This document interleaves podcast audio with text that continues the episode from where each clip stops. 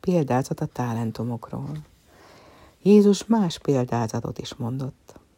Egy ember útra akart kelni, és hívatta szolgáit, hogy vagyonát rájuk bízza. Az egyiknek öt talentumot adott, a másiknak kettőt, a harmadiknak pedig egyet, aztán útra kelt. Az a szolga, amelyik öt talentumot kapott, vállalkozásba fogott a pénzzel, és szerzett hozzá még ötöt. Amelyik kettőt kapott, az is megkétszerezte a pénzt, hanem amelyik egy talentumot kapott, elástas, elrejtette ura pénzét. Hosszú idő múlva hazatért az úr, és számon kérte szolgáitól, mit tettek a pénzzel. Az első előállt, és ezt mondta.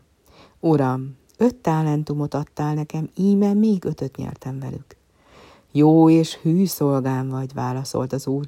Hűséges voltál kicsin dolgokban, ezután nagyokkal bíznak meg. Örvendezz azért uraddal.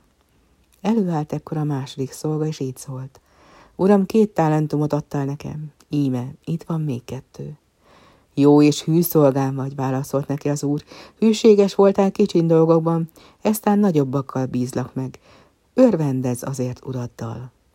Előállt ekkor a harmadik szolga, és ezt mondta. Uram, tudtam, hogy kegyetlen ember vagy. Ott is aratsz és betakarítasz, ahol nem vetettél. Ezért félelmemben elástam talentomodat a földbe. Íme itt van, ami a tiéd. Gonosz és rest szolga vagy, felelt az ura. Ha tudtad, hogy ott is aratok és betakarítok, ahol nem vetettem, akkor el kellett volna helyezni a pénzemet a pénzváltóknál, hogy mikor megjövök, nyerességgel kapjam vissza. Vegyétek el tőle a talentumot, és adjátok annak, akinek tíz talentuma van. Mert mindenkinek, akinek van, adatik még, és megszaporodik, akinek pedig nincs, annak az is elvész, amilyen van. Ezért vessétek ki a szolgát a külső sötétségre, és lesz ott sírás és fogcsikorgatás.